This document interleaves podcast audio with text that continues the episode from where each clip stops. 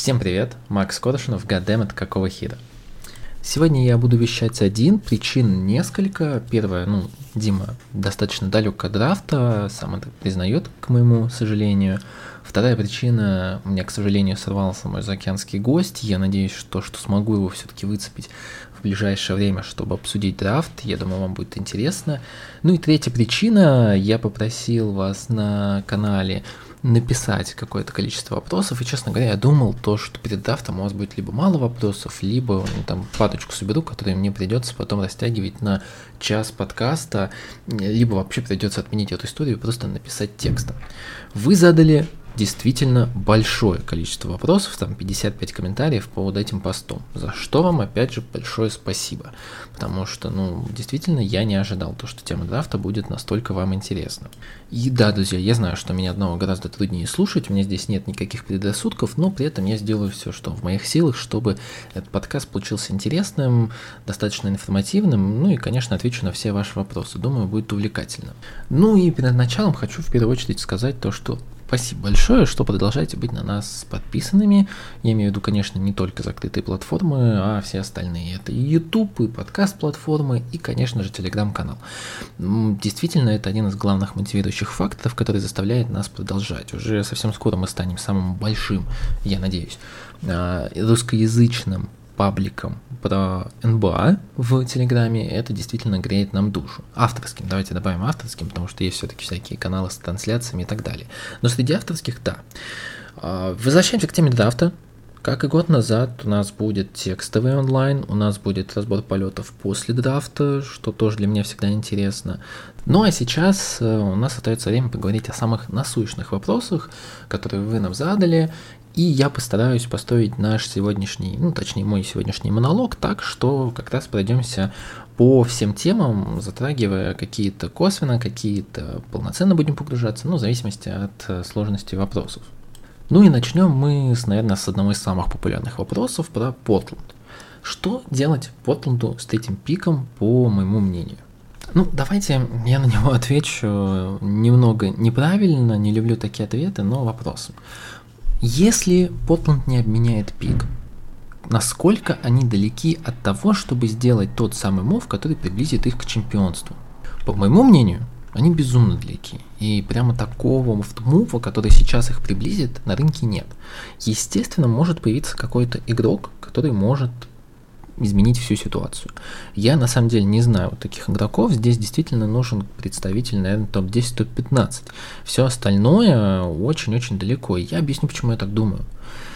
Портланд был э, с Дэймом, я имею в виду в виде франчайза, в финале конференции всего лишь один раз. Было это в 2018-2019 году, где они проиграли без шансов 0-4 Golden State Warriors. Нужно иметь в виду, что проиграли 0-4 они Golden State, который, у которых был травмирован Кевин Дюрант.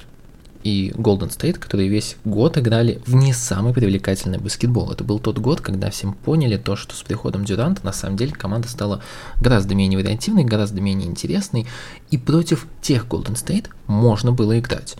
Торонто это показал хорошо в финале, все говорят, что это победа ковая, но там на самом деле многое, многое зарешала тактика Ника Нерса, когда он играл бокс and против Кари. Это школьная тактика, которая действительно работала. И, ну, по мне, как все-таки там больше импакт в победу внес именно главный тренер. И Портланд этой же команде до этого слил 0-4 вообще без каких-либо шансов. Подошло 4 года. У нас 4 новых чемпиона, и Портланд вылетал дважды в первом раунде и дважды не попадал в плей-офф вообще. Команда, которая далека, ну ладно, окей, недалека, близка к плей-ин, но далека в целом от плей-офф, от каких-то высоких позиций. Как вы думаете, может ли она за один мув, за обмен одного пика добиться такого прогресса, что она получит свой шанс на титул, учитывая, что Дэмиону Лиларду уже ну, достаточно много лет, 33 года, если мне я не ошибаюсь, ему, и он в целом-то не молодеет. Я, честно говоря, не особо в это верю. Сейчас появились слухи, я знаю про эти слухи, то, что в целом-то Портланд устроит из Зайона Уильямса. Но вот это будет прям действительно в стиле менеджмента Портленда, потому что они любят делать какие-то странные движения, я имею в виду перемещения в составе. Если вы помните, год назад они обменяли на замешок картошки Нормана Паула, и все вроде думали, что началась перестройка. Оказывается, нет, она не началась, и в итоге в этом сезоне они снова хотят бороться за чемпионство. Да и в следующем говорят то, что ну, в целом-то они не против оставить Дэмиана и продолжить строить команду, если это так можно назвать, вокруг него. Поэтому мой вердикт максимально прост пик нужно менять, и нужно было его менять еще два года назад, если честно. Вот когда два раза вы, вы вылетаете с немолодым франчайзом в первом раунде, ну, это вот вам звоночек, то, что, наверное, вам пора что-то менять, как мне кажется. Либо усилять состав здесь и сейчас, чего Портланд не сделал, либо же, ну, начать перестройку.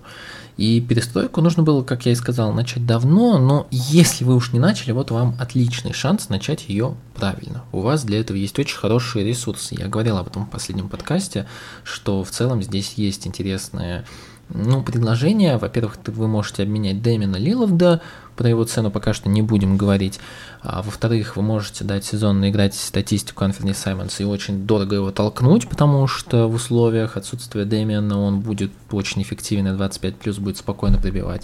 И вы можете взять игрока с потенциалом франчайза и развивать его правильно. У вас вообще-то есть Чонси Биллопс, который может в целом-то повлиять и научить вашего молодого разыгрывающего, я, естественно, говорю про скута, а, играть правильно. Ну, при условии, что скут будет вообще доступен на драфте к третьему пику.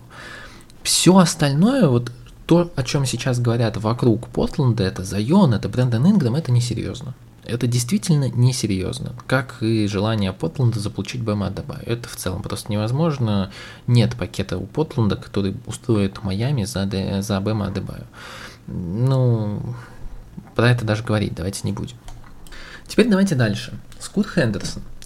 Было много про него вопросов, Бастон, не Бастон, вообще какие у него перспективы в лиге, и слушайте, ну давайте сразу я скажу преамбулу. Я не могу точно сказать, какие будут перспективы. Да никто не может, даже и Скут Хендерсон сам не может.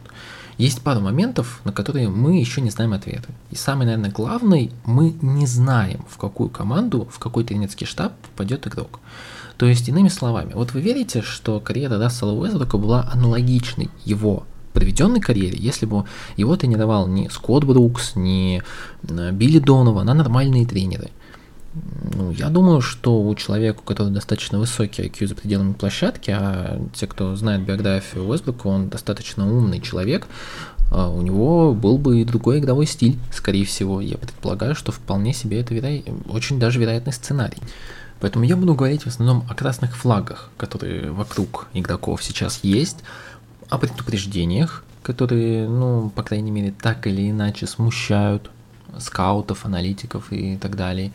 Ну и стараться прогнозировать возможные сценарии, во что я верю, во что я не верю, что будет с конкретными игроками. Вот говоря о Скотте Хендерсоне, это действительно, наверное, ну, как минимум топ-5 самых талантливых игроков. Не путайте с, ну, я имею в виду самых талантливых игроков этого драфта, не путайте талант с реализацией таланта, это совершенно другое. Как игрок, который способен стать гипотетическим франчайзом, очень вероятно, очень вероятно. Другое дело, что здесь вот как раз начинается наш разговор о красных флагах. Красный флаг номер один – это G-League Ignite. G-League Ignite получает сейчас достаточно много критики от топовых аналитиков, и про Сэма Весени, и Адама Спинеллу и так далее. Все они говорят примерно одно и то же. То, что вот мы видим, то, что G-League не обучает, не готовит игроков к лиге, игроки, которые приходят в лигу, как правило, проваливаются. Да, есть пример Джеллина Грина, он в целом хорош, но его команда проигрывает. Э, специалисты G-лиги не учат э, главным навыкам к текущему положению дел в лиге, ну то есть они не учат защите на периметре, не учат и не улучшают бросок, и все это очень сильно смущает сейчас тренерские штабы команд. Тут все-таки стоит сказать и заметить то, что Хендерсон это не классический игрок G-лиги Ignite. Почему не классический? Потому что его рабочая этика намного лучше, чем у Джеллина Грина, чем у Джейдена Харди, у Куминги и тому подобных. Мы уже знаем то, что он тренируется в стиле НБА, что у него достаточно много а, тренеров персональных, у него достаточно хороший подход к тренировкам, судя по слухам, и это хороший, позитивный, уже, ну, в противовес красному зеленый флаг, говорящий о том, то, что в целом-то супер баста, наверное, здесь получиться не должно. Я даже, наверное, готов поставить небольшую сумму денег на то, что Скут будет успешен в лиге. Ну, вопрос в каком ключе. Уэсбрук тоже был успешен в лиге, но я не думаю, что вы бы хотели видеть франчайзом Уэсбрука на пике. Поэтому вполне себе в Скута я верю. Другие красные флаги, кроме Джилинги, это, конечно, ну, то, как он играл, в какой баскетбол они там играли. Тут небольшой красный флаг, но он есть. И это его бросок. Мы все его прекрасно знаем. У него достаточно неплохая техника, если быть уж совсем откровенным. Но бросок из дуги нестабильный. И та самая техника у него разваливается. Из хорошего и позитивного мы видим, как он бросает средние броски. И там у него все очень хорошо. У него там работает и его тело правильно, у него хорошая остановка в движении, у него есть э, способность держать свое тело вертикально во время прыжка э, при пулапах. Все это очень хорошие показатели, говорящие о том, что ну, он должен научиться бросать. Ну, нет пока что оснований верить, то, что там будет все совсем плохо. Да и выбор броска, если честно, там не такой ужасный, как э, обычно это говорят в СМИ на данный момент. Кроме того, стоит сказать, то, что учитывая, что Ignite играет без защиты, в бей, бросай баскетбол, в беги, бросай баскетбол, то все-таки Хендерсон играл достаточно, ну, может быть, я и пожалею об этих словах, но умный баскетбол по сравнению с другой командой. Да и в защите он не был не так плох. Сейчас вам может показаться, что там на самом деле полностью готовый игрок лиги. Нет, мы не знаем, потому что он играл на уровне G-лиги. Мы не можем перенести это на нормальный уровень. И потому что на самом деле есть очень много пробелов, которых, э, которые закрываются игрой в университете. Ну, то есть основа понимания защиты, как выходить из-под заслона, ну, такие, вы понимаете, самые вот банальные мелочи, которые, как вам кажется, но на самом деле это очень важные скиллы для перехода в лигу. Всего этого нет, и этому нужно будет обучать. Все остальное это уже, ну, знаете, чисто воды прогнозы, потому что, ну, как его будет, э, если он попадет в Портланд, при условии, что он попадет в Портланд, как с ним будет работать тренерский штаб Чанси Бейлоп, сможет ли он его научить правильному розыгрышу, сможет ли он его замедлить, как он будет вкатываться в лигу, как он будет исправлять и работать над своими слабыми сторонами. Если дадут ему мяч полностью в первый же сезон, могут ли как-то его направлять немного то, что не делают с Кейдом Каннингомом сейчас, ну не сейчас, а предыдущие два сезона. Его абсолютно не направляли, ему просто давали мяч и говорили, чтобы он делал все, что он хочет. Это очень важно. Это очень важные моменты, на которые нужно будет обратить внимание. Дальше был вопрос про Скута касательно того, что вот каждый год такой атлетичный поинт-гард приходит в лигу, ну или комбо-гард, как Айви, как Грин и тому подобное, и вот каждый раз они разочаровывают. Может ли получиться такое со Скутом? Слушайте, ну, как я и сказал, Скут выглядит поинтереснее Грина. Очень важно, знаете, что отличать? Мы вот по, дальше поговорим о некоторых баскетболистах. А, когда у тебя плохой shot selection выбор броска, ты можешь брать плохие броски, достаточно сложные броски, но выполнять их правильно. А можешь брать просто плохие броски. Вот здесь очень хороший пример Джимми Батлер. Он берет сложные броски, но делает их правильно. Он использует фейки, он использует свои плечи для создания пространства. У него хорошая работа ног, которую он использует. Он старается создать пространство другими способами. И у него это получается, если разбирать его игру совсем уж детально. А есть там, например, вот Джерина Грина или Антони Эдвардса в их первый сезон. Они просто бросали через руки. Это, плохо, это плохой пример, так делать нельзя. У Скута выбор броска не самый плохой. Когда там играл Грин, он был хуже, в разы хуже. Это, ну, это стоит признать. Когда там играл Харди, это было еще хуже у Хендерсона все-таки есть проблески в этом моменте. Что касается вот условного Айви, ну, Айви попал в структуру, в которой из, из него делают очень странного игрока и не развивают его слабые стороны. Это провал, но провал больше с точки зрения того, как его тренируют, как развивают. Я не могу сказать, что вот прямо в другой франшизе он был бы плох. У нас же есть и позитивные примеры. Маран попал в нормальную франшизу и, несмотря на все свои причуды, сейчас является звездой. Какой бы ни являлся, но является. Даррен Фокс, но он тоже атлетичный, разыгрывающий, приходящий был в лигу без броска. Сейчас он очень хороший, мы видим, как он прогрессирует из года в год, работает над своими слабыми сторонами. При этом он в Сакраменто был еще до того, как Сакраменто стали вот этой командой, которую все любят, как в этом году. Поэтому Это тяжело сказать, все зависит от тренерского штаба и от того, как сильно ну, сам работает Скотт Хендерсон над собой. Из того, что мы знаем, из того, что мы знаем, его окружают правильные люди, и он хорошо работает над собой. Значит, скорее всего, там в голове не совсем бардак, там он не будет махать пушкой в камеру. Поэтому у меня есть основания то, что все-таки Скут более уверенный пик будет, чем условный Айви. Последний вопрос про Хендерсона был про то, что, ну, является ли он более похожим Даноном Митчеллом, и если так, то что можно за него получить, Шарлотт или Портланд, в зависимости от того, кто будет выбирать, как они будут менять пики. Слушайте, это точно не Донан Митчелл. Митчелл э, играет только от пикинг-ролла. Это большой вопрос в целом, может ли он быть вне пикинг системы эффективен.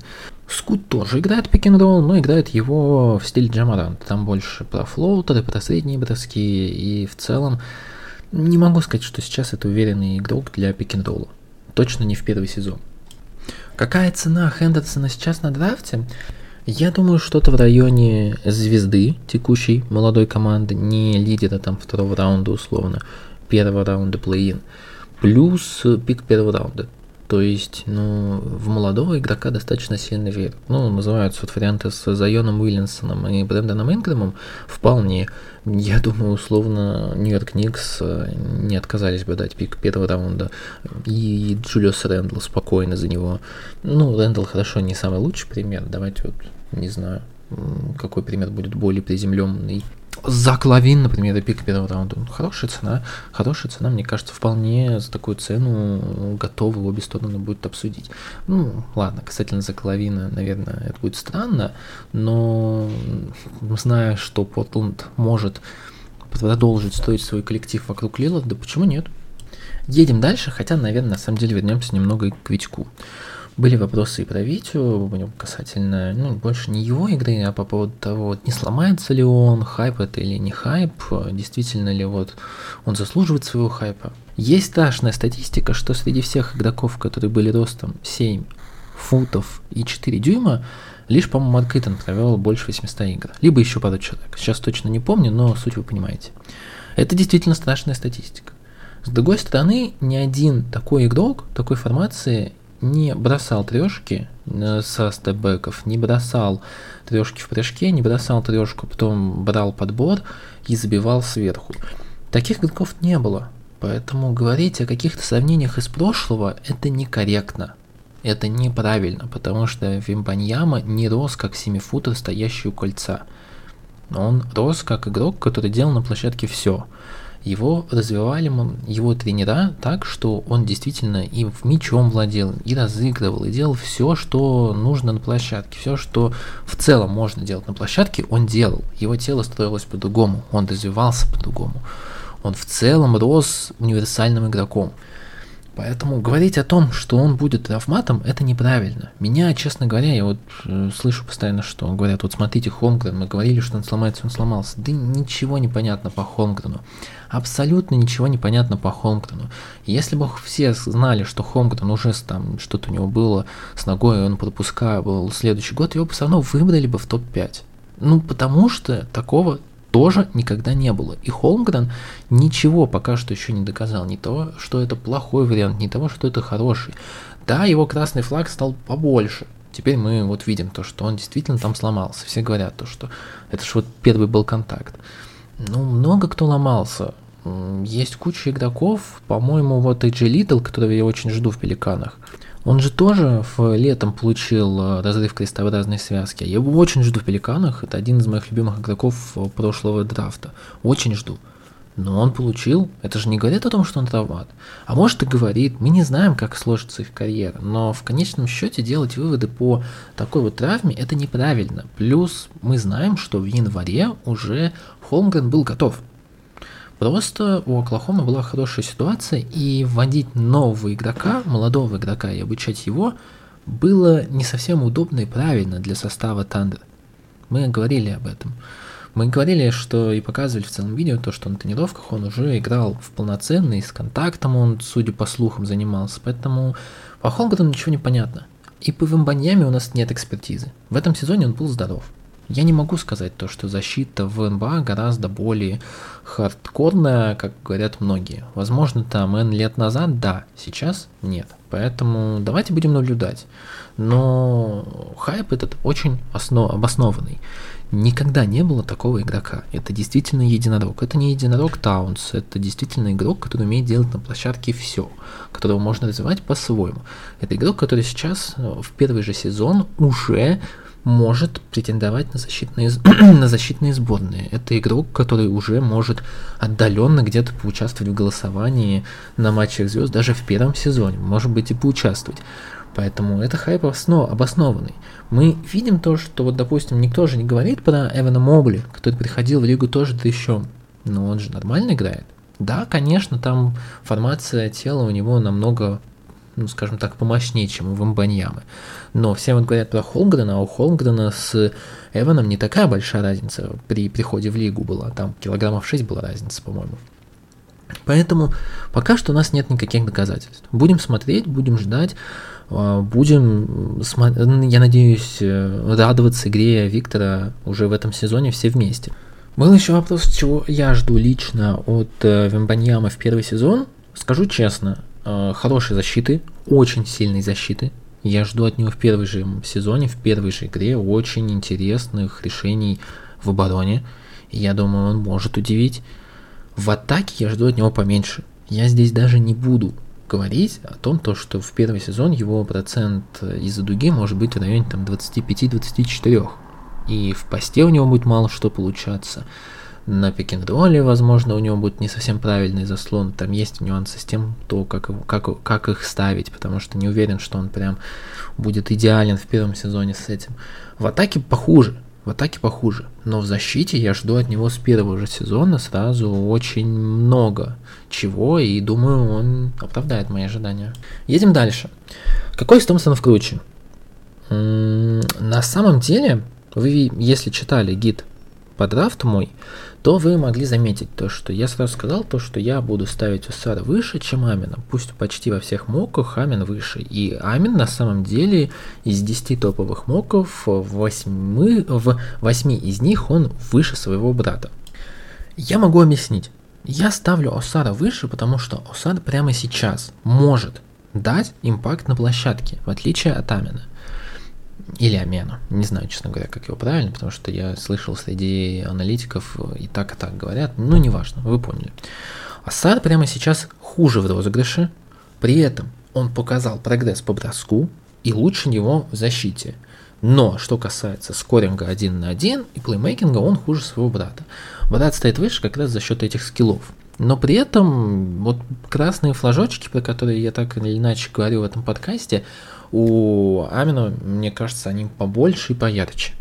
Ну, самое основное то, что вот два брата-близнеца, у одного, по ходу одного их сезона в Overtime Elite, это отдельная тема, кстати, э, прогрессирует, у второго не прогрессирует. Это важный звонок. При этом у обоих он не очень стабильный, но у одного он хотя бы прогрессирует. Причем Асар во время, по-моему, плей-офф Overtime Elite там бросал чуть ли не по 36 уже процентов, достаточно ну, солидные цифры. Осар хуже в розыгрыше, вопросов нет. Другое дело то, что они играли в Overtime Elite. Вы представляете, что это за уровень? Я уже писал об этом. Там среди всей лиги один 7 футер. Второй игрок по росту там 208 сантиметров. Ну, о чем мы хотим, о чем мы сейчас хотим поговорить? Как мы хотим прогнозировать их будущее, если они не играли против рим-протекторов, а полагаются на свой атлетизм они очень часто – Поэтому по Амину, ну, кучу вопросов, что ему делать на площадке, если в защите он окей, вроде плюсовой, но опять же, уровень овертайм элит мы не понимаем. Броска у него нет, розыгрыш у него очень хаотичный, пикинролл он играть не может, потому что у него нет броска, против римпротекторов не играл. Я не удивлюсь, если он будет успешен, но вопросов здесь много, и здесь гораздо больше красных флагов, чем у Скута Хендерсона. Я говорил то, что у Скута одно, наверное, из самых больших количеств, но у Амина побольше даже. Асан может сейчас уже защищаться, может кое-как бросать, он э, хуже разыгрывает, но он вроде бы больше склоняется и к позиции винга. В целом в Ринде он может уже сейчас, при этом там есть шанс на то, что он станет еще и разыгрывать. Но для меня Усар стоит повыше, я скажу честно, потому что Тут, по крайней мере, его интегрировать в текущую НБА уже гораздо легче. Не знаю, как сложится их судьба и кого как и выберут, э, честно, но я думаю, что САР в первый год может очень многих удивить экспертов, я буду за ним персонально следить. Там был еще вопрос про сравнение Амина с Шарпом. Здесь, я скажу честно, не вижу особых здесь сравнений. Шарп э, всегда был айза игроком, который не пасовал, атлетичным, полагающийся на свой бросок и атлетизм, на атлетизм в первую очередь. А, Амин же всегда разыгрывал, полагался на атлетизм и никогда не умел бросать. То есть они похожи атлетизмом, но на этом на самом деле-то и все. Не могу их сравнить, у них будут разные роли в их командах. Шарп будет больше играть без мяча, Амин больше вот как раз про Уэсбрука, и в целом это, наверное, будет тоже неплохое сравнение для него. Ну и как раз был еще вопрос про Хьюстона, что ему делать с четвертым пиком. Для меня это как раз Усар. Вот честно скажу. Но все зависит от того, как уже видит команду в будущем Удока. Вообще самое главное Хьюстон уже сделал, они поменяли тренера. Я надеюсь, с этим сейчас изменится у них и концепция, и ментальность игроков внутри коллектива. Очень много будет вопросов касательно того, как они будут развивать Шенгена. У Шенгена есть шанс стать, возможно, не Йокичем, хотя по статистике, если сравнить их первые сезоны, вот Шенгюн, кстати, опережает Йокича даже по ассистам. Сейчас это звучит абсурдно, но давайте посмотрим. Как минимум на уровне Сабониса разыгрывать он может. У них есть Поттер младший, он мне не нравится как разыгрывающий, но в целом, возможно, ему и дадут шанс. Если это так, то у вас есть два хороших пасующих игрока. Еще есть Джеллен Грин, которого можно развивать как пасующего, э, ну, либо, я не знаю, либо вообще придется от него отказываться. У вас есть Джабари Смит, Джабари Смит. Он достаточно, ну, еще талантлив, хоть первый сезон полностью провалил. Но вот как раз то, что пришел Удока, может много изменить в этом плане. Про это будем отдельно говорить в превью про Хьюстоне. Про Хьюстон. Я бы брал Асара. Правда. Это человек, который даст вам защиту. Он универсален достаточно. Он прогрессирует в нападении. Да и в случае чего его можно обучить розыгрышу. Мой выбор это Асар, честно скажу. Уитмар – сложнее. Про тут вообще очень много красных флагов, особенно касательно того, может ли он давать передачи на уровне хотя бы среднем в НБА. Очень много здесь нюансов, но он молодой, поэтому пока что на это не особо реагирует. Но в целом я бы сейчас брал Усара. Либо же спускался дальше, посмотрел бы на Джареса Уокера. Но Джарес Уокер это моя персональная любовь этого драфта, поэтому здесь я предвзят, честно, не могу пройти мимо такого игрока. Он действительно уникален. Давайте теперь дальше. А, есть вот интересный очень вопрос, у кого, кто, кто лучше разыгрывающий этого драфта, именно в смысле организации игры. Я в целом, ну, всегда больше слежу за разыгрывающими, потому что на самом деле хороший разыгрывающий и организует всю игру, и надо следить именно за ним, за то, какие он решения принимает. Поэтому для меня это вот важный достаточно вопрос. А, для меня, это вот мое скромное мнение, это Энтони Блэк. Энтони Блэк обладает действительно, наверное, самым интересным для меня видением игры среди разыгрывающих. Опять же, вот таких вот классических игроков, которые могут разыгрывать мяч и вести нападение команды. У него очень хороший арсенал движений после пик-н-ролла. У него хорошее видение площадки. Он в целом, я видел моментами хорошо говорит, куда игрокам двигаться. Он хорошо видит каты. Он отдает передачи в точки, в которые игрок должен только попасть пытается мыслить напряжение. Другое дело то, что я не уверен, что весь этот розыгрыш Энтони Блэк принесет на уровень НБА, потому что бросок у него меня прям пугает. Он не самый ужасный, у братьев Томпсонов хуже, ну, точнее, у Амина точно хуже, а у Блэка получше, там, по-моему, у него 30% как минимум есть. Но при этом техника, механика, она прям у него очень неказистая. И тут у нас, как снежный ком, другие проблемы. Нет броска, нет скоринга 1 на 1. Нет скоринга 1 на 1, значит от тебя, как от игрока, можно делать шаг назад. От тебя можно делать шаг назад, значит ты не можешь играть уже пик-н-ролл. Ты не можешь играть пик-н-ролл, значит ты должен как-то ну, разыгрывать на каком-то сверхъестественном уровне. Если сверх, сверхъестественный уровень розыгрыша у Энтони Блэка, нет, к сожалению, нет. Но в лиге вообще сейчас нет игроков, которые вот прям без броска и могут разыгрывать на очень высоком уровне. Вы можете там сказать условного там Дреймонда привести в пример, но Дреймонд разыгрывает в системе, это совершенно другое. Поэтому очень хотелось бы, чтобы у Энтони появился бросок. Он высокий поинт-гард, очень 6, 6.7, 6 футов 7 дюймов. И там, ну, вокруг него не уверен, что прям можно стоить команду, но вот я уже слышал то, что Вашингтоном заинтересован, и я его отправлял в целом Вашингтон. Было бы интересно понаблюдать, если он действительно туда попадет. А вот дальше, знаете, у нас есть гипотетические там, ну, надежды по Хендерсону, по братьям Томпсону, но в целом вот прям гарантированного разыгрывающего на этом драфте нет. Помните, вот когда приходил Халибертон, я прям кричал то, что это, это лучший разыгрывающий за последние годы. Он прям, ну, должен взорвать ваше понимание. Я хотя в нем и разочаровывался, но потом, когда его обменяли, наконец-то мы увидели того Халибертона, которого я ждал, о котором я говорил. Э, когда приходил Марант, я говорил о том, то, что не смотрите, что он только атлетичный, у него там действительно э, очень интересные умные передачи есть. Обратите внимание, как он отдает с разных рук, с левой, с правой, одной рукой и так далее. Вот за этим нужно наблюдать. И прям таких игроков нет. Ну, я, пожалуй, выделил еще Брэндона Подземски. Э, про него отдельно стоит поговорить, постараюсь и во время онлайна поговорить. Там в целом, знаете, просто очень умный и готовый игрок лиги, просто без первого шага. Это очень критично для поинтгарда. Отсутствие первого шага настолько, насколько это есть у Подземски. И один в один ему очень тяжело что-то создавать как-то расшатывать защитника. Его сравнивают с Брогданом, ну, отчасти можно, наверное, так сказать. Ну и, конечно, в плане интересных решений, как вот если мы говорим про передачу, я выделю Джареса Уокера, хотя он, конечно, не разыгрывающий, он тяжелый форвард, центровой, он вообще твиннер, то есть застрял между позициями.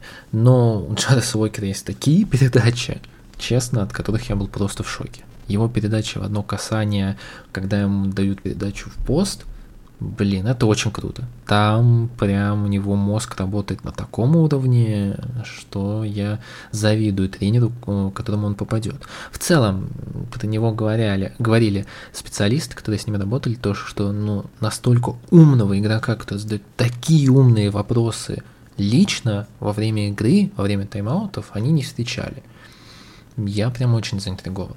Ну, здесь, я опять же, я предвзят, я очень сильно предвзят к Вокеру, буду его рекламировать, э, но там очень много будет зависеть от того, в какую команду он попадет. Кстати, по Вокеру тоже есть вопрос, вот давайте-ка я сейчас и про него поговорю и постараюсь больше не доставать.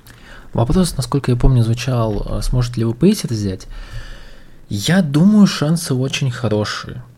Я постараюсь объяснить почему.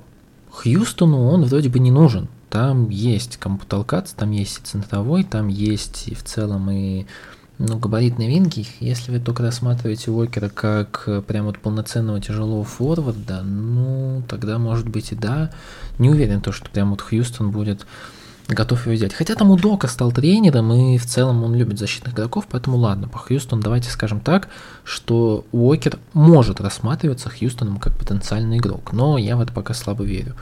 Детройт маловероятно, у них э, достаточно много габаритных игроков, э, им там своими центровыми разобраться, как их использовать.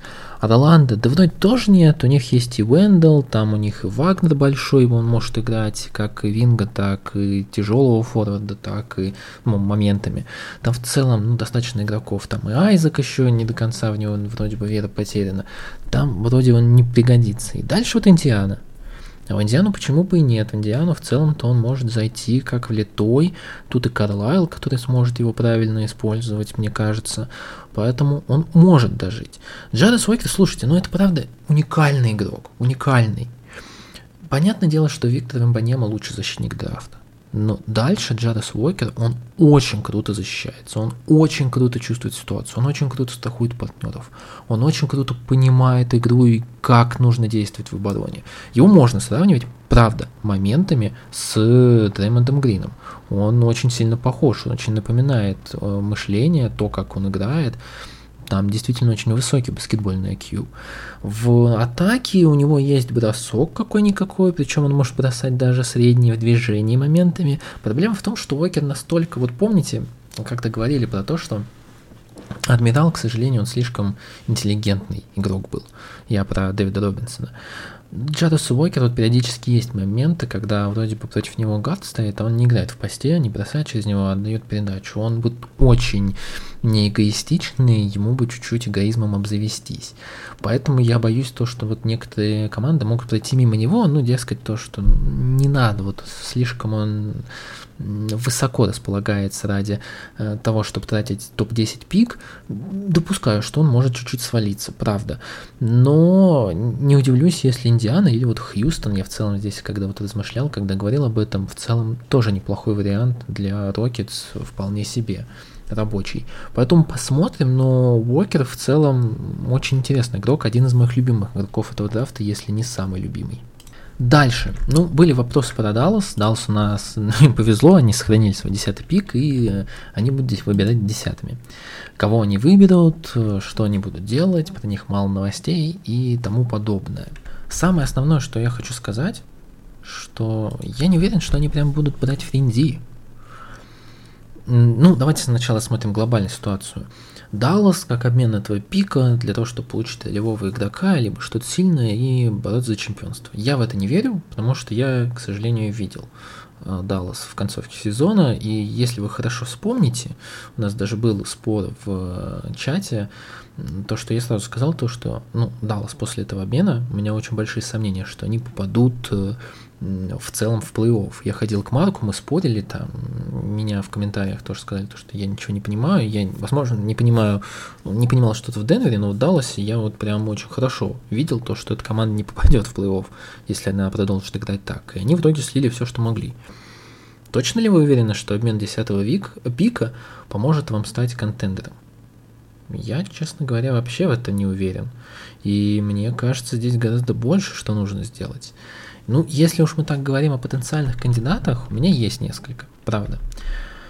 А, я бы, если будет доступен Тейлор, Тейлор Хендрикс, я бы вообще не думал и брал бы его. Потому что Хендрикс это вам и бросок, это вам и защита, это вам и бигмен, он вроде бы тяжелый форвард, но в целом его можно и центровым использовать. В общем, там как раз вот все, что вам нужно в одном теле. Даже бы не думал, брал бы Хендрикса не глядя. Окей, допустим, Хендрикса нет, говорят, там в целом есть интерес со стороны команд повыше к нему, и он может уйти раньше. А, Билал Кулюбали, который разрывает, разрывал в плей-офф и играет вместе с Виктором во Франции в одной команде. Очень хороший кандидат на то, чтобы стать, вот, во-первых, сильным защитником, но там проблемы с броском. Есть, и не факт, что они будут быстро улучшаться, учитывая, что если вы берете игрока в Даллас, то он будет играть практически без мяча, здесь много вопросов к тому, насколько он вообще сможет эффективно использоваться. Есть Грейди Дик. Про Грейди Дика давайте чуть в конце поговорим, про него отдельные были вопросы, но есть еще Джордан Хоукинс, в общем, если вот мы говорим именно о Френди, кого бы я точно не брал бы в ситуации Далласа, это Кэма Уитмара, потому что я видел то, что он упадет в моках. Я бы точно не брал ни Коби Бафкина, ни Кионте Джорджа, потому что вот здесь прям много вариантов.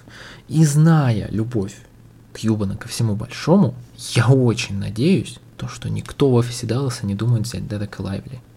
Потому что Лайвли не готов к лиге сейчас. Тут нужно много времени, чтобы подготовиться и стать действительно игроком, который ну, способен делать многое на площадке. Сейчас Дерек, к сожалению, еще не готов. В общем, повторюсь, мой пик это Тейлор Хендрикс, но если вы уж хотите френди, я бы на полном серьезе, ну опять же, давайте так, вы хотите уже бороться что-то за что-то в следующем сезоне? Я в эту теорию не особо верю, но если это так, то давайте уж рассмотрим тогда Джордана Хоукинса. Можем даже в, да, на драфте чуть-чуть да упасть. Если же не Джордан Хоукинс, то ну тогда это Грейди Дик. И были вопросы про Грейди Дика. Про, давайте про него поговорим отдельно. Дик точно не реинкарнация Кера, ну если только очень удлиненная. Грейди вот меня обвиняли в этом году то, что я опять слишком оптимистичен в прогнозах, как мне кажется, в этом году я как раз очень больше был негативен, но по Дику я скажу то, что на самом деле есть много факторов, позволяющих увидеть, ну, поверить в то, что это очень сильный проспект. В таких снайперов с таким быстрым релизом, с такими габаритами, как у Дика, к тому же умеющих играть хорошо без мяча, умеющих хорошо двигаться без мяча. И что немаловажно, вот многие скауты на это обращают внимание и правильно делают, это то, как Дик обходит заслоны очень правильно, под очень нужным углом, оставляя игроков сзади.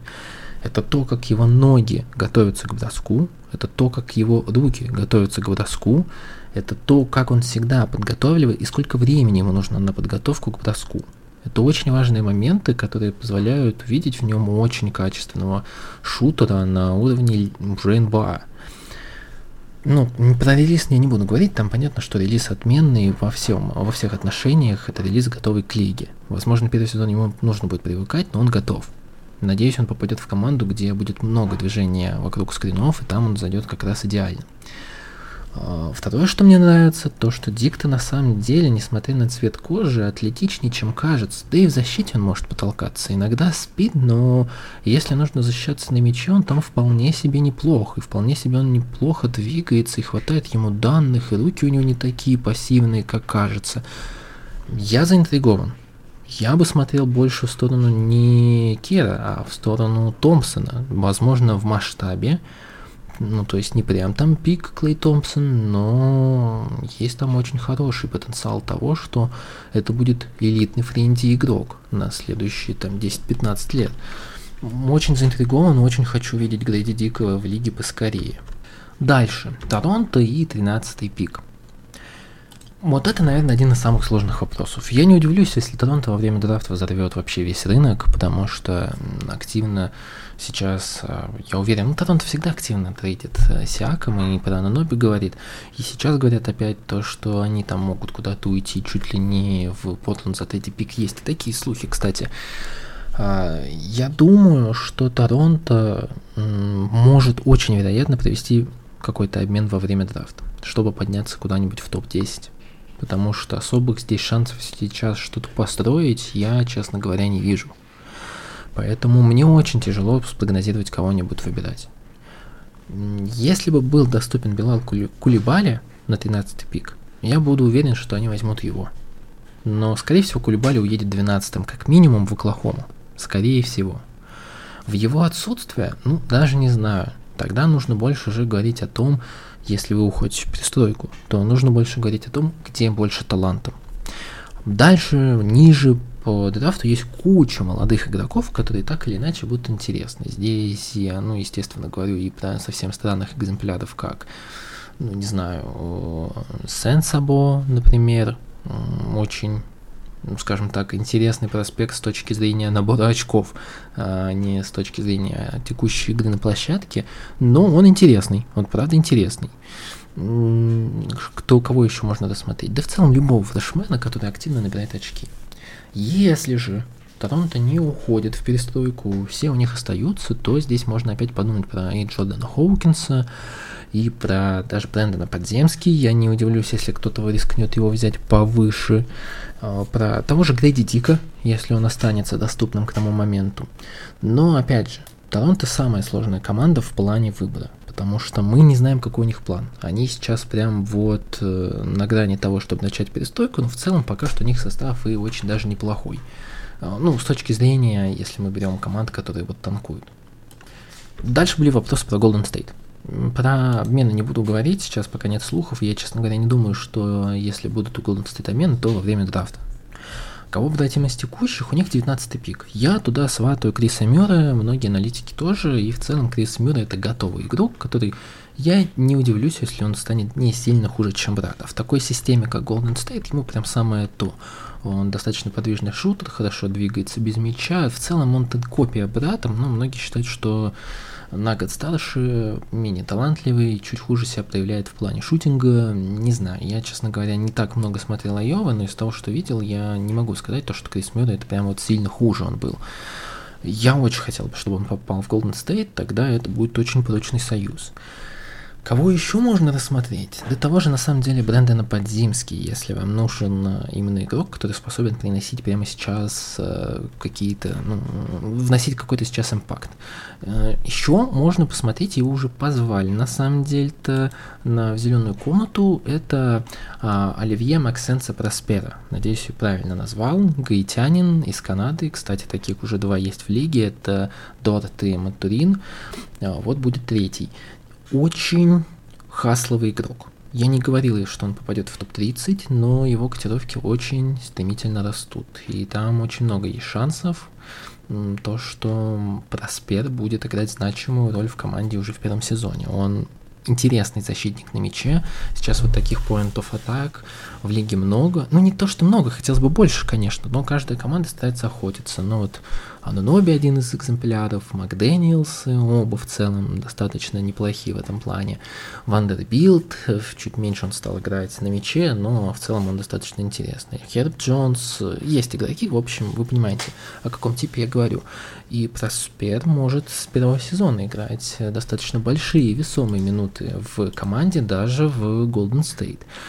Кто еще? Ну, все остальные игроки не могут подняться. Я сейчас вот говорю про Андрея Джексона, например, они тоже достаточно интересные. Но я все-таки не думаю, что по 19 пикам они будут уйти. Верю в Криса Мюра. Yes. Хотя если вот Джордан Хокинс упадет чуть-чуть, то, возможно, будет все и переиграно, и Хоукинс поедет в Golden State в целом тоже сейчас готов уже вносить импакт.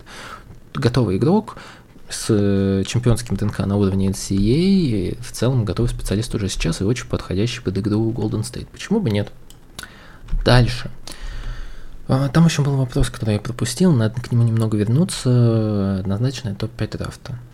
Таких нет сейчас. Есть однозначный топ-3, это Миллер, это Хендерсон и Вембаньяма. Четвертый, пятый пики, они очень варьируются у всех. Там, ну вот будет короткий ответ, будет очень тяжело спрогнозировать. Не удивлюсь, если будут и четвертые, и пятые пики обмениваться. Поэтому давайте подождем здесь. Даже не берусь предсказывать, кто войдет еще в топ-5. Топ-3 известен, топ-5 далеко нет. Еще интересный вопрос был про Холмгрена. Если бы он выставлялся вот в этом году, то под каким бы пиком он уходил? Я думаю, что он уходил бы в топ-4 максимум, но, скорее всего, я склоняюсь ко второму пику. Правда. Потому что все-таки, несмотря на то, что ну, там были вопросы по здоровью, они отчасти подтвердились, хотя я уже говорил то, что не особо в это верю, но Холмгрен уникальный игрок.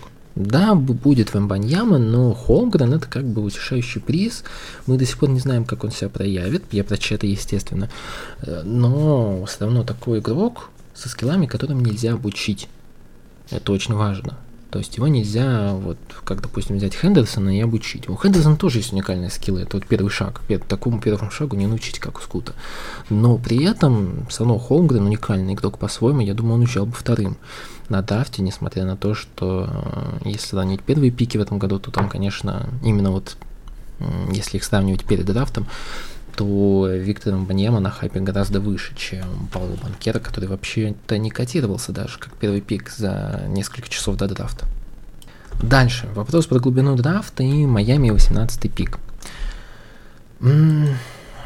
Знаете, оценивать любой драфт нужно лет через 5.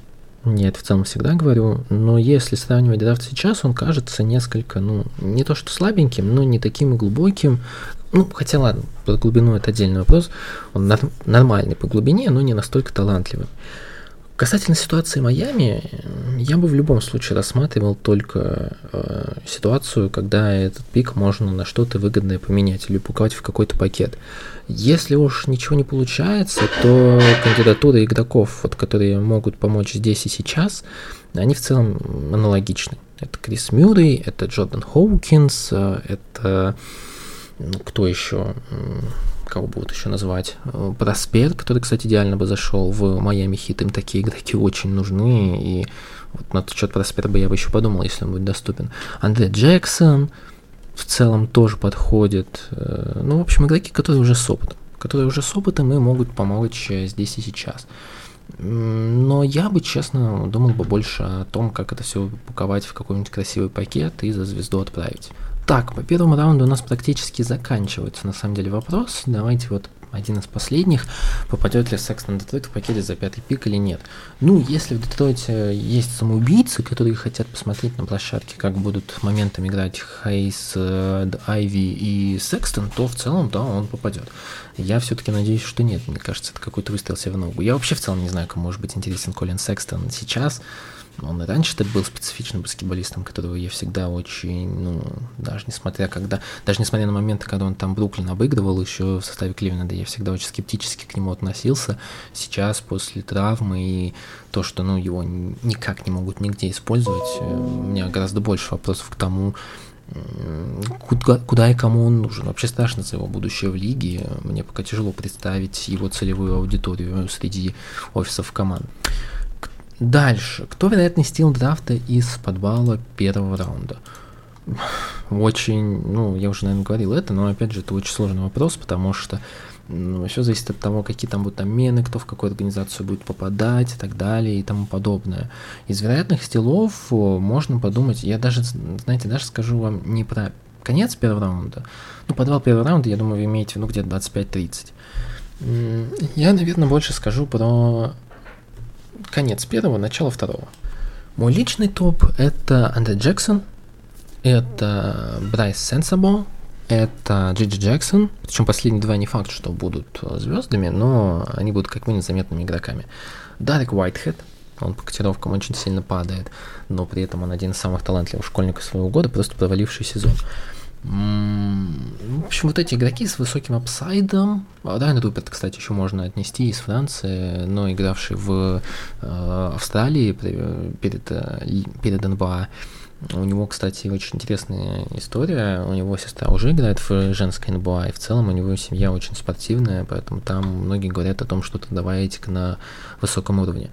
Вот эти игроки могут удивить, если вот мы говорим как раз вот именно про э, зону конец первого раунда, начало второго. Они достаточно интересные в плане того, что они могут показать в лиге в будущем.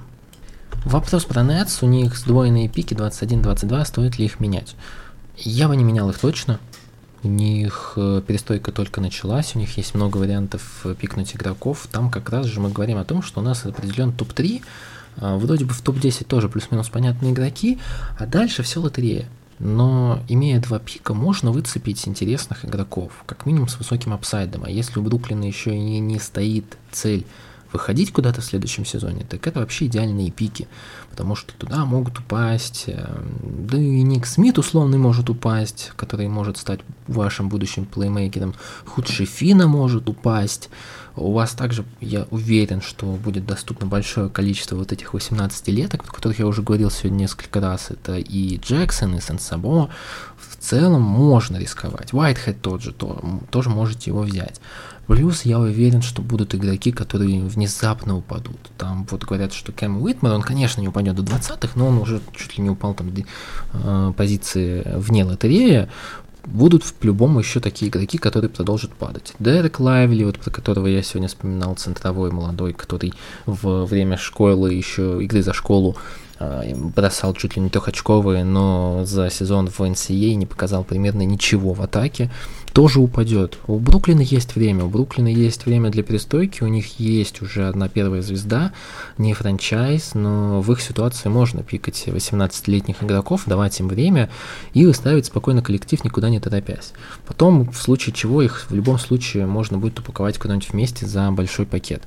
Единственное, что я вот хоть и советую и говорю о Сенсабо и э, Джексоне как потенциальных кандидатурах, но, наверное, это одни из самых худших защитников драфта тоже. А у них и так есть уже Кем Томас, который может набрать 40 очков, но до сих пор в лиге не играет, потому что, честно говоря, наверное, Кэмерон Томас худший защитник в лиге, худший защитник в NCAA, которого я когда-либо видел наверное, все-таки их бы я не хотел видеть. Я не верю, что тренерский штаб Бруклина настолько силен, что может вот прям переделать их в моменте в хороших игроков. Высоко оценивают еще Сиди Сисоку, играющего в G-лиге. Он там вроде бы считается одним из э, таких френди специалистов потенциальных. Но, опять же, G-лига абсолютно не продала его как игрока за прошедший сезон, поэтому не знаю, не уверен в его кандидатуре. Вообще, конец первого раунда там на самом деле не так-то много останется игроков, которые, знаете, еще молодые, но и, и достаточно талантливые. Вот всех первогодок One and Done, которые поразили, они их заберут в лотерее. Кого-то там еще до 20-го, как Худши Фина, как Ника Смита, как Клоуни, говорят, вот тоже сейчас заберут выше. А вот м- пики Бруклина, они вроде бы высоко, но при этом там вот будут уже игроки, которые сеньоры, фрешмены, э, не фрешмены, а софморы и так далее. Ну, то есть второгодки, трехлетки и выпускники. Возможно, стоит поиграться с этими пиками и опуститься вообще пониже, потому что многих, вот кого я назвал, они будут доступны и ниже. А, либо постараться эти два пика завернуть и подняться куда-нибудь в топ-10. Почему бы нет? Я думаю, условные, ну вот кто есть у нас сверху, у нас вот у Орландо есть там два пика, можно один изменять на три, одиннадцатый получить. Оклахома, если не получит Белала Кулибали, я думаю, она будет готова согласиться опуститься вниз. Есть там варианты, можно что-то придумать с этими пиками. У Юты есть два пика повыше, не факт то, что они уже готовы сделать какой-то выбор. Поэтому можно поиграть с этими пиками, опуститься, подняться, что-нибудь придумать за конкретного игрока. Так, друзья, у нас остались только вопросы по второму раунду. Постараюсь вот про них кратко поговорить. Э, начну с первого. Кто есть из перспективных центровых, я так понимаю, вообще, и игроков второго раунда. Э, центровые в этом году это очень редкий товар. То есть есть Виктор Вамбаньяма, есть Джерес Уокер, он, ну, больше как 3-4 даже использовался в университете, но по факту лиги 4-5. По габаритам это точно 5, потому что весит он намного больше, чем даже Вимбаньяма. Не даже, ну, просто учитывая разницу в росте, можно применить э, такое понятие.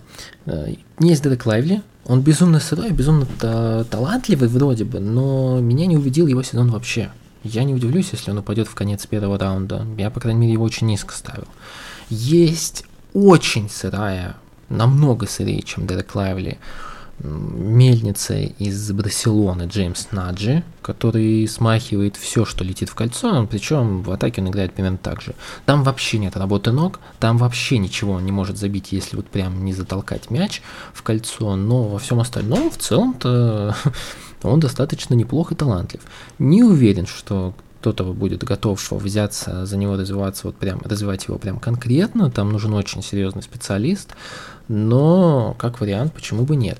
Есть э, молодые пятерки, которых вроде бы должны использовать потенциально на позиции центровых в лиге. Тут как Талер Хендрикс, э, которого я сватаю потенциально в Даллас. Но у Клоуни, ну, там у меня меньше, скажем так, э, меньше идей насчет того, что его будут использовать именно как центрового в лиге.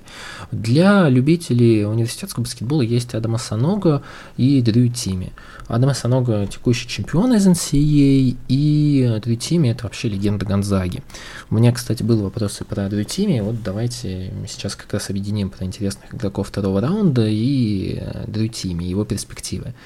Э, перспектив выбор... не быть выбранным на драфте очень много.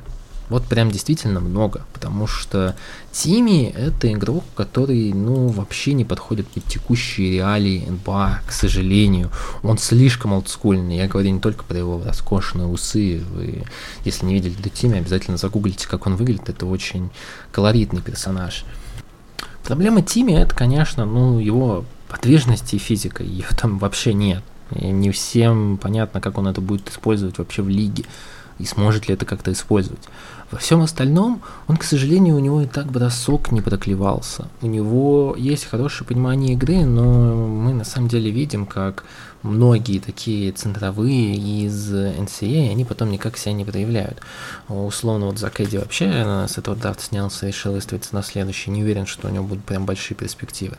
Тимми не научился бросать хорошо штрафной. У него в целом арсенал его скиллов в нападении был завязан намного сильно на том, что он проталкивал, проталкивал людей, которые в будущем не будут профессиональными баскетболистами.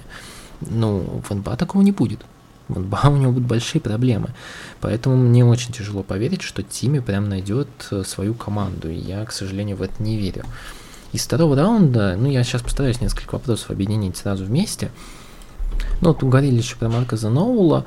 В Ноула я верю побольше, но не думаю, что в НБА он сильно задержится, потому что были похожие уже игроки с такими же проблемами, с тем же ростом. Статистика показывает, что не очень много людей действительно достигают успеха, несмотря на то, что Новый очень-очень-очень-очень-очень крутой. Но Маркис Новый просто 170 сантиметров ростом. Это огромная проблема. И к тому же он уже 5 лет играл в университете, у него ну, не так много перспектив осталось в будущем. Кто-то по-любому рискнет. Вот как раз в Ноула, ну кто-то да рискнет. Попробовать дать ему хоть какие-то минуты. Почему бы нет? Вот лиге, я думаю, он вообще будет звездой. Но глобально у него и процент невысокий всегда был с игры ниже 40. У него достаточно много потерь, чуть ли не 4 за игру. У него, ну, видение площадки неплохое, но при этом сможет ли он как-то использовать это видение на уровне НПА, не знаю. Нет в нем даже, знаете, уровня Айзея Томаса, к сожалению. Поэтому у меня ну, большие сомнения, что он задержится в лиге, хотя, думаю, кто-то шанс ему даст. Есть там Саного, который, ну, начал играть в баскетбол совсем недавно, как тинейджер и очень много добился, но при этом там очень сильно хромает техника, хотя я думаю, что у Санога будут шансы зацепиться в лиге, если он продолжит прогрессировать с броском, как он это сделал на последнем курсе. Он, кстати, между прочим, так-то тоже чемпион, как и Джордан Хоукинс. Поэтому там шансов побольше зацепиться за лигу, там нет прям таких, знаете, минусов, которые нельзя исправить хотя бы для ролевика, потому что, ну, откровенно говоря, Санога не настолько плох в физическом плане. Санога просто ошибается на фейках, у него неправильные защитные инстинкты. Это потенциально поправимо поправимо. Хотя, опять же, в атаке Санога сейчас не готов. Плюс он андерсайз, то есть ему нужно играть на четверке. Если на четверке ему нужно становиться лучше в защите. Пока что не готов, но здесь есть хотя бы варианты это все исправить. Дальше. А, Хайми Хакис или Джейми Джакис, как угодно назвать, ну, конечно, не Джакис, он Хакис скорее, но это интересный игрок из Юклы, он э, очень по стилистике в нападении напоминает белого и усатого Джимми Батлера без первого шага. Э, именно в нападении. Там очень интересная работа ног, там есть э, способность сбивать именно тяжелые броски. Вот помните, я сегодня говорил о том, что можно брать тяжелые броски, но выполнять их правильно. Вот там он очень правильно понимает, как создавать себе пространство, и в этом эти скиллы меня иногда поражают. Ну, он очень нетипичен для лиги, ему там прям, как всегда, нужно будет прыгать выше головы. И физика у него очень-очень-очень слабая. Хотя он очень высоко поднимается сейчас по драфту, и говорят даже то, что может в первом раунде улететь. Это, кстати, ответ на вопрос, кто из игроков второго раунда может неожиданно подняться. А, кто еще из второго раунда? Ну вот про Вайтхеда, Сансабо, Джиджи Джексона мы сегодня сказали. Есть еще Амари Бейли и э, Эмили Бейтс, два очень-очень попсовых и популярных школьников в свое время провалили сезон. Это вот в них я не особо, честно говоря, верю, потому что они мне очень напоминают Биджей Бостона, который вот в Клипер сейчас еще числится, думаю. А, они очень, скажем так, скоттеры с очень плохим выбором броска. Я абсолютно не верю в то, что они могут э, действительно это исправить. И, ну, в Эмоне Бейтсе я вообще не сомневаюсь, там, мне кажется, в голове прям огромные проблемы, не думаю, что он в лиге задержится. А вот Амари Белли еще есть шансы, но пока что первый сезон у него был очень невзрачный, он явно выступил ниже своих шансов, сейчас это уровень G-лиги. Игроки, они безумно талантливые. Это вот самые-самые топовые школьники, которые в свой год действительно, о которых говорила вся Америка. Но по факту, вот чтобы действительно там удивить, им нужно будет очень сильно, стара... очень сильно стараться, очень показать недюжинную работоспособность, то, чего у них не было в первом сезоне, к сожалению. Но кто еще из второго раунда? Ну, многие любят Джордана Уолша, в целом он выглядит, знаете, как персонаж э, сгенерированный из NBA 2K, но игрок талантливый, правда, игрок талантливый. Из него может получиться хороший френди специалист. Хотя, конечно, многие ожидали от него больше. Он вообще-то пятизвездочный рекрут в свое время был и был э, очень хорошего время игры в Макдональдс ивенте. В общем, там у него было очень ну, интересное школьное э, время, когда он действительно считался одним из самых-самых-самых крутых игроков страны. Сейчас больше поражает то, как он в защите играет. В защите он действительно универсальный игрок, способный чуть ли не 1-4 защищаться, и это, конечно, очень продаваемый скилл. В атаке умеет мало что, неплохо вроде двигаться без мяча, но при этом броска нету пока что, очень все там плохо тут нужно улучшать. Но думаю, Волш-то как раз найдет место в лиге, и у него есть высокие очень шансы зацепиться за будущее и играть большие весомые минуты. Есть Оскар Чибви, с отрывом, наверное, лучший игрок последних лет в университете, но, опять же, это все очень тяжело перейти, перенести на уровень НБА будет, потому что он андерсайз центровой, который играет э, на щитах, и вроде бы это работает в NCA, но в НБА это очень тяжело перенести. Я не думаю, что он будет так же эффективен. При этом у него очень много минусов. Опять же, его физика вызывает вопросы именно касательно защиты, как ему играть при разменах. Там есть сомнение, то, что Чипви задержится в лиге на больших минутах, на каком-то большом контракте. Ну, тяжело таким игрокам сейчас, примеров масса, можете каждый драфт открыть и посмотреть то, что там в конце второго раунда было куча университетских звезд, которые никак себя не оправдали. Дальше, за пределами вообще драфта, скорее всего, будут еще и братья Бегли, э, ну, брат Марвина Бенгли, будет брат Оби Топина, там очень много на самом деле будет братьев, если так посмотреть родственников из НБА. В общем, наверное, из основных игроков вроде бы мы всех сказали, то мы сейчас заговоримся здесь, знаете, чуть ли не на два часа. Давайте, наверное, заканчивать двумя последними вопросами, э, тремя, тремя. Не хотят ли Буллс попробовать подняться выше? Это первый.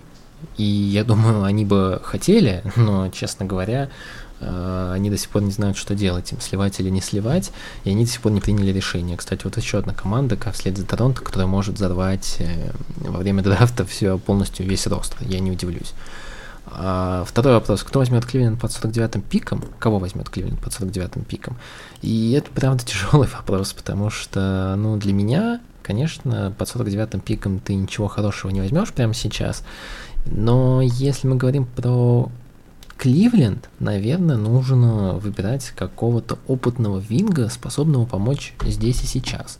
Будут ли такие к 49-му? Да, да будут, правда будут. Можно посмотреть, может быть, будет доступен тот же Джордан Уолш, почему бы не взять его.